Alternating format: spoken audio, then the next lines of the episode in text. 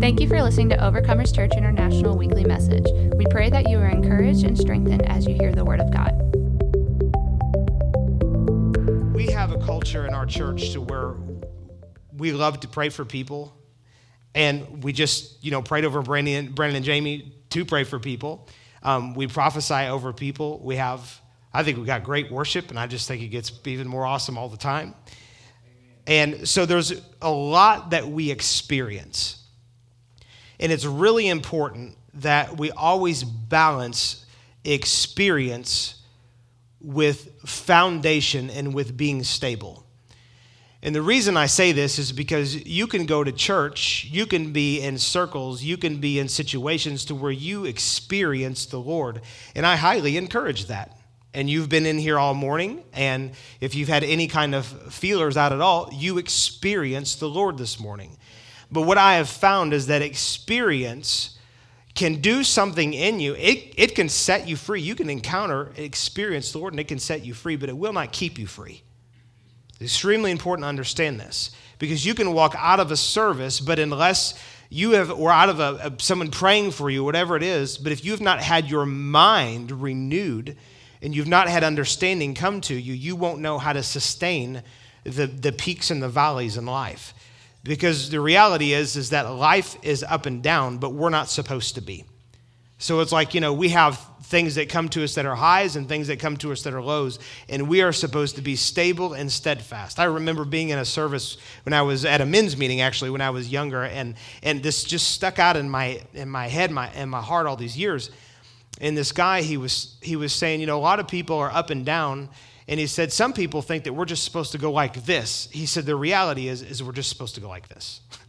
And I got what he was saying. And I'm not saying we shouldn't increase or go up or anything, but we should be stable. We, we should be steadfast. We shouldn't be easily moved with whatever is going on around us. And so if we don't understand this, this idea, then we can go into a service, we can have some kind of encounter with the Lord, an angel could show up and visit us, and then it can get quiet for a week or a month or two months or seemingly quiet. And then before you know it, we fall to the wayside thinking, I don't know what's going on, I don't know what's wrong with me. But the reality is, is that we have to go back to what the Word says, and we have to be rooted and grounded in the Word of God. And I've found that people that hold tight to the Word, the Word will hold tight to them. And when you guard the word in your heart, the word will guard you. And so there's this there's this delicate balance that needs to be there because I've been in like word circles for a lot of years to where you would go in and it was just like teaching teaching teaching teaching teaching. And i love teaching. I love to teach. That's one of the gifts that flows through me. You can't just have teaching. People need to encounter the lord. And you can encounter the lord through teaching. I'm not saying that. But there has to be there has to be a balance pretty much to everything that we do. People need to encounter the Lord, but they also have to have what's necessary to be steadfast. And you know, Jesus understood this. And I'm probably not going to have time to really get into it today, but if you look at the parable of the sowers, one is in Mark chapter 4. Uh, this and it's listed three times in the Gospels, in three of the Gospels. One is in Mark 4, another is in Matthew 13. As a matter of fact, just go ahead and turn to Matthew 13 because we're going to end up there in just in just a moment. And then the other one is Luke chapter 8. And what you, you'll notice, um, you know, when you look through those, the very beginning, and again, I'm not going to take time to go and read it all, but, but I noticed something very important. At the beginning of all of those, it says that there was a great multitude. So the parable of the sower, as a matter of fact, let's go there and just look in Matthew chapter 13. Let's read this, and then I'll come back and touch on a couple of things. Matthew chapter 13, and let's start in verse 1. And it says, On the same day, Jesus went out of the house and sat by the sea. And a great multi- and great multitudes were gathered together to him, so that he got into a boat and sat, and the whole multitude stood on the shore. Then he spoke many things to them in parables, saying, Behold, a sower went out to sow. And as he uh, sowed, some seed fell by the wayside, and the birds of the air came and devoured them. Some fell on stony places where they did not have much earth, and they immediately sprang up because they had no depth of earth. But when the sun was up, they were scorched, and because they had no root, they withered away. And some, some fell among thorns, and the thorns sprang up and choked them. But others fell on good ground and yielded a crop, some, some a hundredfold, some sixty, and some thirty. He who has ears to hear, let him hear. And then it goes on, and Jesus gives the explanation of this parable, which I have, if I have time, I'll get into in a moment. Um, but if you go back and look at verse 2, it says, In great multitudes were gathered together to him. And if you look at the other accounts, Mark chapter 4 and also Luke chapter 8, it says the same thing. They all have differences, but they all have some things that are similar. And one of the same, the same things that's similar is that there was a great multitude. They all note that. And so when I saw this, I thought, this is really important. See, Jesus had a whole multitude of people here, uh, or at this, this setting here. And whenever you have a multitude of people, your job as a minister is to give that multitude the very best thing that you could give them. And you know, he did, it didn't say at this particular time that he went and healed them. It didn't say that he waved his hand over and the crowd fell out in the spirit. It didn't say all kinds of things that it could have said, but Jesus began to teach them things in parables to reveal kingdom truths to them, actually hidden in the parables, but to reveal the things concerning the kingdom of God. And I just think that this is really, really significant that here you have Jesus, the greatest minister ever, and the thing that he went when he had these multitudes that was there that were gathered together as he began to teach them things. Why? Because they needed to be grounded in kingdom truths, not just experience kingdom truths. It's extremely important that we understand this. Um, there's a verse over in uh, Peter, excuse me, Second Peter, and let's go look there real quick. Hold your place in Matthew and go over to Second Peter chapter 1. And I'm going to read this from the Passion Translation because the regular translation is as confusing as it can possibly be. And I'm going to try to shed a little bit of light on this. And this is a verse that I've read for years, but for a long time I really didn't have a lot of understanding, and I've got more understanding than I, than I used to. But this is really important. So this is 2 Peter chapter 1 and verse 19. And I think we should be able to pull that up there on the screen. There it is. And it says, So we have been, and again, this is the Passion Translation, so we have been given the prophetic word, the written message of the prophets, made more reliable and fully validated by the confirming voice of God on Mount Transfiguration. So he's, he's referencing here when the disciples were on Mount Transfiguration and Jesus appeared in his glorified body to them and, it, and that the idea of him uh, appearing was a picture of Jesus going to, to appear in the second coming in the future. And so Peter here is saying it's really important that you go back to the written word and count on the written word. And it says, And you will continue to do this well if you stay focused on it, speaking of the written prophetic word. For this prophetic message is like a piercing light shining in a gloomy place until the dawning of a new day when the morning star rises in your hearts. So there's a lot of spiritual significance and, and spiritual picture that's put here, but partially this is talking about the second return of the Lord. And what he's saying is that we experienced something on Mount Transfiguration that was like the second coming of the Lord, but don't take our experience and hang your hat on it. Instead, take the written prophetic words, the written word, and hang your hat on that. Because as one translation says, it's a more sure word of prophecy. See, prophecy is extremely important. It, it, there's so much about what we're doing and what we're going to do that hinges on prophetic words. But it's extremely important that we measure every single thing that we do, every word that's spoken, everything that happens has to go back and be measured according to the Word of God. And let me go on and read um, a couple more verses here. This is very important. It says, You must understand this at the, at the outset. Interpretation of scriptural prophecy, listen, requires the Holy Spirit for it does not originate from someone's own imagination. No true prophecy comes from human uh, in, uh, initiative. There we go. Let me read that again. No true prophecy comes from human initiative, but is inspired by the moving of the Holy Spirit upon those who spoke the message that came from God. And I want you to notice here in verse 20, it says, Interpretation of scriptural prophecy requires the Holy Spirit. And this is, I just want to hit on this for a couple of minutes here that I believe that this is very, very important. That when it comes to us reading the Word of God, there is a difference between logos and rhema. And many of you have heard this before. You've heard this over the years. It's a popular teaching. It's a great it's a great understanding. And there's a whole school called rhema bible training center that was named after the idea of having a rhema word. Most christians and I'm, I'm trying, I'll just say this as nice as I can. When I say most, I mean 95%. When they read their Bible, they read for logos, which is the written word. Now, let me say something here. I believe wholeheartedly in the written word. We have to have this as our base for every single thing that we do. It is extremely important. The word logos isn't bad, but the word logos is, re- is referencing the written word. Anybody can pick up the Bible and read it. Anybody that knows how to read can pick it up and they can read the paper and ink and have some kind of an understanding, some kind of what it's talking about. But only people who are in communion with the Lord can get a rhema word from Him to where He takes this living word that would seem dead. In fact, it is dead without the Holy Spirit, but with the help of the Holy Spirit in personal communion with Him, it comes alive in their heart, it comes alive in their life. And that's, that's the thing that gives us substance to live by. That's the thing that causes faith to come alive in our hearts. It says in Romans chapter 10, and I believe it's verse 17, and it says that faith comes by hearing, and hearing by the word of God. And when you look up that word word there, it's talking about rhema. So faith doesn't actually come from logos. Faith doesn't come from paper and ink, what's written on paper and ink. Faith comes from when you read the paper and ink, when you read what was written, and the Holy Spirit quickens it and makes it come alive to you. That's where faith comes in. And when I find this with a lot of people that they'll hear something, they'll hear a message about whatever it is, about healing, about deliverance, about God's blessing, and they'll woo, amen, hallelujah. They'll agree with it, but it really never became a rhema to their heart. So then when they go to apply faith in their own life to see it come to pass in their own life, it doesn't work.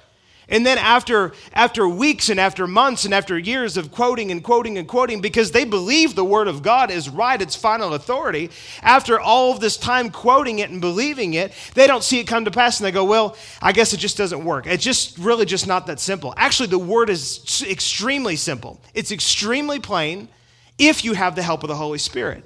And the only way that faith works is if you have him quicken it to you, which means to make it come alive.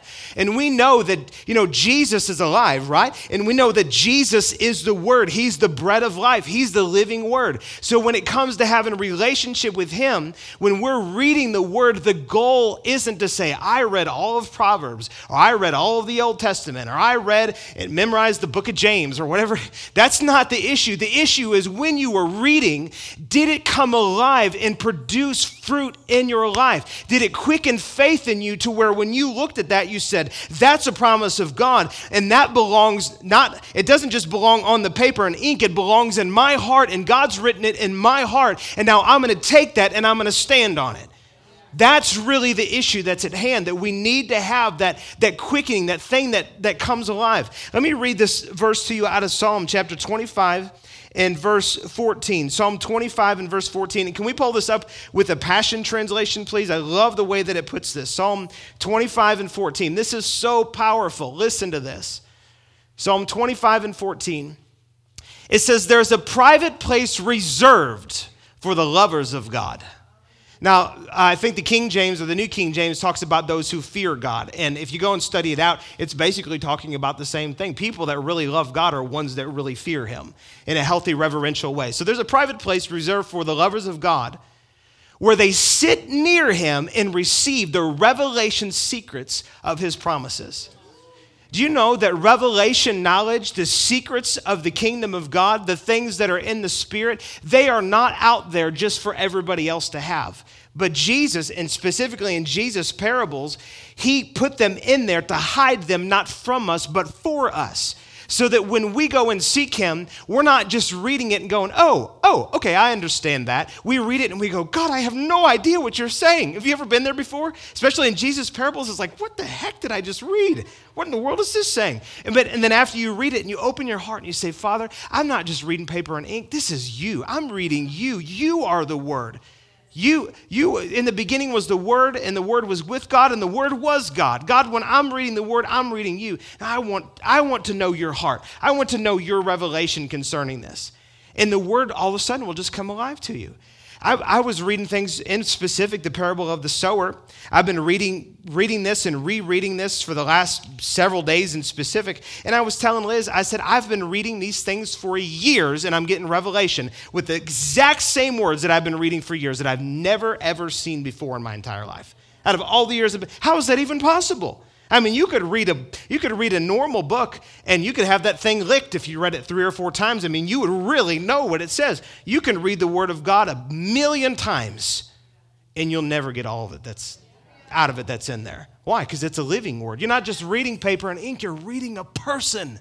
You're having fellowship and communion with him. Let's pull that verse back up there and read it again just for the sake of reading it. There's a private place reserved for the lovers of God. You know, if you really love God, there's a place reserved for you in His presence where they sit near Him. See, the whole deal is that the Lord is interested in your journey, He's interested in you fellowshipping with Him. He doesn't just want to put things out there because human beings, I mean, we're all basically the same. If we can see how to do something, we'll go, oh, awesome, let's do that.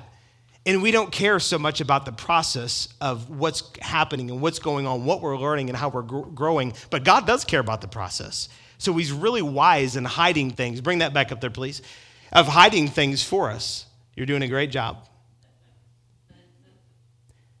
But it says, where they sit near him and receive the revelation, secrets of his promises.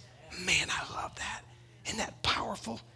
Powerful stuff. Look, look here in Matthew chapter 13. Let's go back and look at this just for a moment here before we, before we close.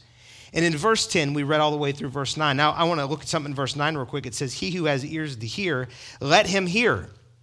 Everybody had physical ears to hear. He wasn't talking about physical ears, and we know that because if they didn't, Jesus would have given them physical ears. Amen. He'd have healed them. So he wasn't talking about physical ears, he was talking about the ears of the heart. It's extremely important. Whether you hear, know, understand, perceive, anything from the Lord is totally dependent upon you making this, the decision to do it. Has nothing to do with the Lord choosing to give you something and not giving somebody else something or whatever. Because sometimes people don't go, oh, that person just has so much revelation. And they might have a lot of revelation. Why? Because they humbled themselves, they sat at the feet of Jesus and said, God, teach me. Lord, I want to fellowship with you. You reveal your secrets to me. Make things come alive to me. And this is something I believe this is extreme, this is so important. If we go through all of the motions of, of being a believer, being a Christian, and we don't just come back to the heart of sitting at the feet of Jesus and saying, God, teach me, show me, reveal things to me, we've totally missed the heart of what God has for us. He longs to have fellowship with you, He longs to spend time with you. He literally moved heaven by sending himself in the form of his son Jesus, bankrupted heaven, heaven's most prized possession, God himself, and shed his own blood so that we could have not, not just be saved, but have relationship with him through his word. Man, that's powerful. Look here in verse 10, it says, And the disciples came and said to him, Why do you speak to them in parables? And it says, Because it has been given to you to know the mysteries of the kingdom of heaven, but to them it has not been given. You know what? You know what? I, I saw something in here that I never that I never saw before. It says, and this is recently, so this is fresh off the press. He says, they ask, Why do you speak to them in parables? So, in other words, Jesus wasn't speaking to the disciples in parables, he was speaking to the multitudes in parables. Because he says, It's been given to, in verse 10, it's been given to you to know the mysteries of the kingdom of heaven, but to them it has not been given. So, in other words, when you get close with the Lord, He'll speak directly to your heart. He'll just tell it to you just like it is. He'll just tell you whatever you need to know. He'll just tell it to you. It won't be riddle me this, riddle me that. When things are put in riddle form, and Jesus did that in a parable form, it was because he needed to tell them the truth, but he didn't want them to just go up and just grasp it and not have relationship with him. He wanted them to go, what are you talking about? Eh, that feels like an enigma to me. What, what, are you saying? And that's really what the parables and the teachings of Jesus were. They were like enigmas. Like it's like, okay, I understand every word you're saying in plain Latin or whatever. For us, English, I understand every word, but I have no idea what you're saying. When you read what Jesus did and how he spoke, that's exactly what it makes you feel like. You read it and you go, What in the world are you talking about? You know what I've found is that you can take the very teachings of Jesus, and when you get close to him, he'll go, This is what this means, this is what this means, this is what this means, this is what this means, because he wants you to draw near to him so he can reveal his secrets to you, the lover of God in the secret place just for you. Wow. In verse 12, it says, For whoever for whoever has, to him more will be given. This is talking about revelation knowledge. This whole passage is talking about revelation knowledge. To whom whom has, the one that has, even more will be given. And he will have abundance, but whoever does not have, even what he has will be taken away from him. I was listening to a man named Duane Sheriff. If you ever have an opportunity to listen to Duane Sheriff, that man has got, he says things from the Bible that I don't, I'm like, how do you come up with this? And I know we didn't learn it from anybody else. He says some of the most amazing things you'll ever hear from the Word of God. And the Lord took me back to this verse right here, and he says that because he has, even more is given to him. It's talking about revelation knowledge. And when you have an understanding that your place where you belong is in the presence of God as a lover of God, getting the secrets from the Lord Himself, when you understand that that's your place, you'll have abundance poured out in, in measure and in greater measure, and in greater measure. Hallelujah. And let me tell you how important the word the word is, all right? This is very important. Jump down to verse 18. And then this is where Jesus explains the parable. This is Matthew 13 and 18. It says, Therefore, hear the parable of the sower. When anyone hears the word of the kingdom and does not understand it, then the wicked one comes and snatches away what is sown in his heart. It says, anyone who doesn't understand it, then the enemy comes and snatches it away. Then the enemy comes and steals it away. If you jump down to verse 23, it says, But he who receives the seed on good ground is he who hears the word and understands it, who indeed bears fruit and produces some 100, some 60, and some 30. So it's not about just hearing it, but it's about hearing it and understanding it. And the understanding comes from the secret place. The understanding comes from spending time with Him, where you can sit and you can listen to somebody say something. I can remember sitting and listening to, to ministers speak in plain English, but yet it was like I couldn't understand what they were saying. Because the, the way that the kingdom of God works, let me say it this way the way that the world works is this. Look at me. It goes from your head to your heart. It goes from your head to your heart. The way the kingdom of God goes is it works from your heart to your head. the only way you can understand something is to have the Spirit of God take a word of God and reveal it and make it become a truth to you. So I can remember times when I would sit and listen to somebody, I'd go, I, I understand what they're saying, but I really don't have any idea what they're saying. And so I would walk away from that thing, and honestly, what happened was that the enemy stole the word because I had no understanding. But understanding comes to people because Jesus says it over and over and over. In every one of these, these places where the, the, the Matthew, Mark, and Luke, where they talked about this, he says, To him who has ears to hear, to him who has ears to hear. In Revelation, you can see it. In the book of Revelation, to him who has ears to hear, to him who has ears to hear. Jesus is always saying, you have the ability to hear, make a decision to sit and listen. Sit with me a while, will you? And listen what I have to tell you. There's another, the Psalm chapter 25, there's one translation that says that the Lord reveals his secrets to his friends. What's, what does it mean to be a, a friend of God? What does it mean to be a friend to a regular person? When you're a friend to someone, you go over to their house, you sit and talk, they come over to your house, you go out to dinner, you go places together. You might go on vacation together or just whatever it is. You just spend time with that person. You know that the Lord will reveal his secret, his covenant secrets to you as his friend just because you want to spend time with them. Man, I, I believe that this is really ringing a bell with some of y'all in here. I think that this is awesome. Man, this is ringing my bell. I'm going to get the podcast and download it and listen to it on the plane 20 times over and over. I'm just kidding. Actually, it really is powerful. I can do that. I want to I want to hit one more thing here real quick because I'm I'm seriously out of time. If you go back and you look in verse 19, it talks about three different types of ground that don't produce correctly. And I want you to notice something. It says, when anyone hears the word and doesn't understand it, then the wicked one comes and snatches away what is sown in his heart, which is what? It's the word. If you jump down to verse 21, and this is talking about seed that's sown on stony ground, it says, Yet he has no root in himself, but endures only for a while. For when trouble, or excuse me, when tribulation or persecution arises because of the word, immediately he stumbles. Verse 22 Now he who receives seed among the thorns is he who hears the word, and the cares of this world and the deceitfulness of riches choke the word, and he becomes unfruitful. Listen, the devil, he's out to steal, to kill, and to destroy.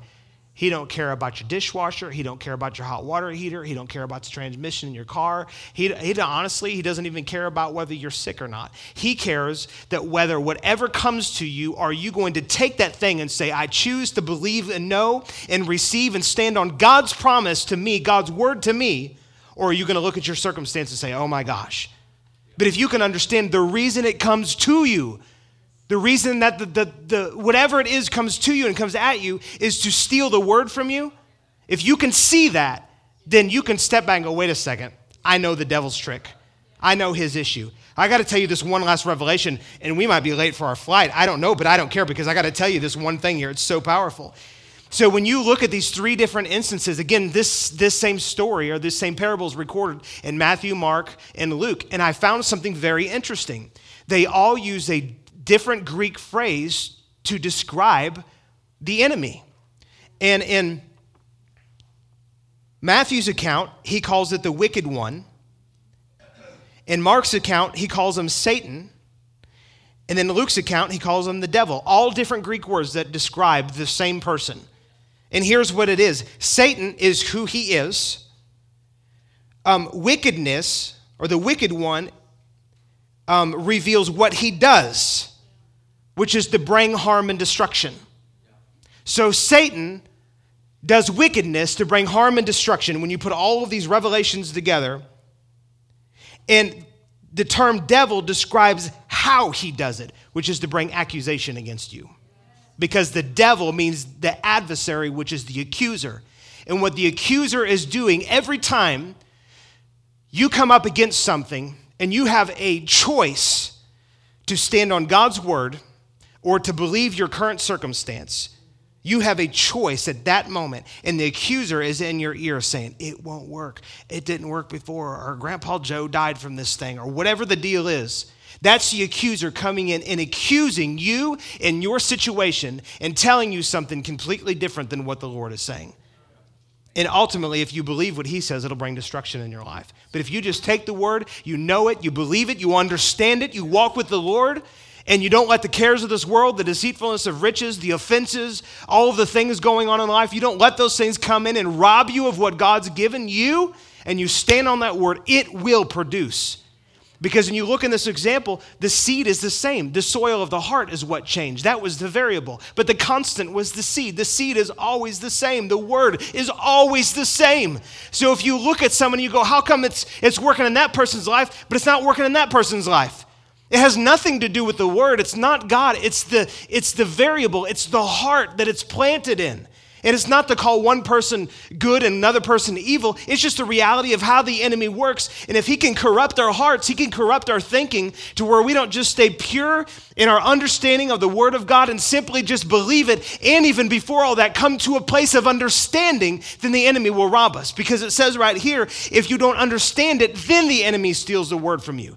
You could take this word that I'm saying right here, not understand it, walk right out those doors and say, By golly, I'm blessed. Worship was good. Woo, they prayed for some people. Man, Pastor Kent, by the time he got to the end, he had to keep going five minutes longer, even though they might be late for the flight because he was on fire. And praise God, it was just awesome. And you walk right out. If you don't understand it, it won't benefit you in your life. You have to go back in the secret place, you and the Lord.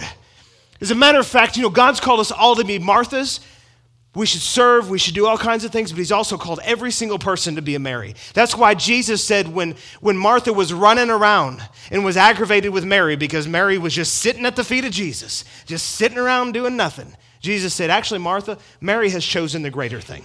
He wasn't saying Martha was wrong for doing things to help. Because I've seen some people, they'll come in and they're just, you know, just pop their, their blessed assurance down on the chair and they won't help anybody for anything. And God wasn't saying that what Martha, what Martha was doing was wrong. He was saying it just wasn't the greatest thing. It wasn't the greatest thing in terms of measure of the kingdom. Because what causes kingdom results is operating according to the kingdom ways. And the way, the way that some of y'all can't get past the blessed assurance thing, anyways. You're not, I'm trying to finish and you're laughing. You're finally laughing at me when I don't want you to laugh at me. And so, anyways, well, praise God, you get the picture. Amen. Stand to your feet. Hallelujah. Father, we thank you, we bless you. Thank you for listening to the weekly message. To find out more about Overcomers Church International and to hear more messages like this one, please visit our website at ociperryville.com.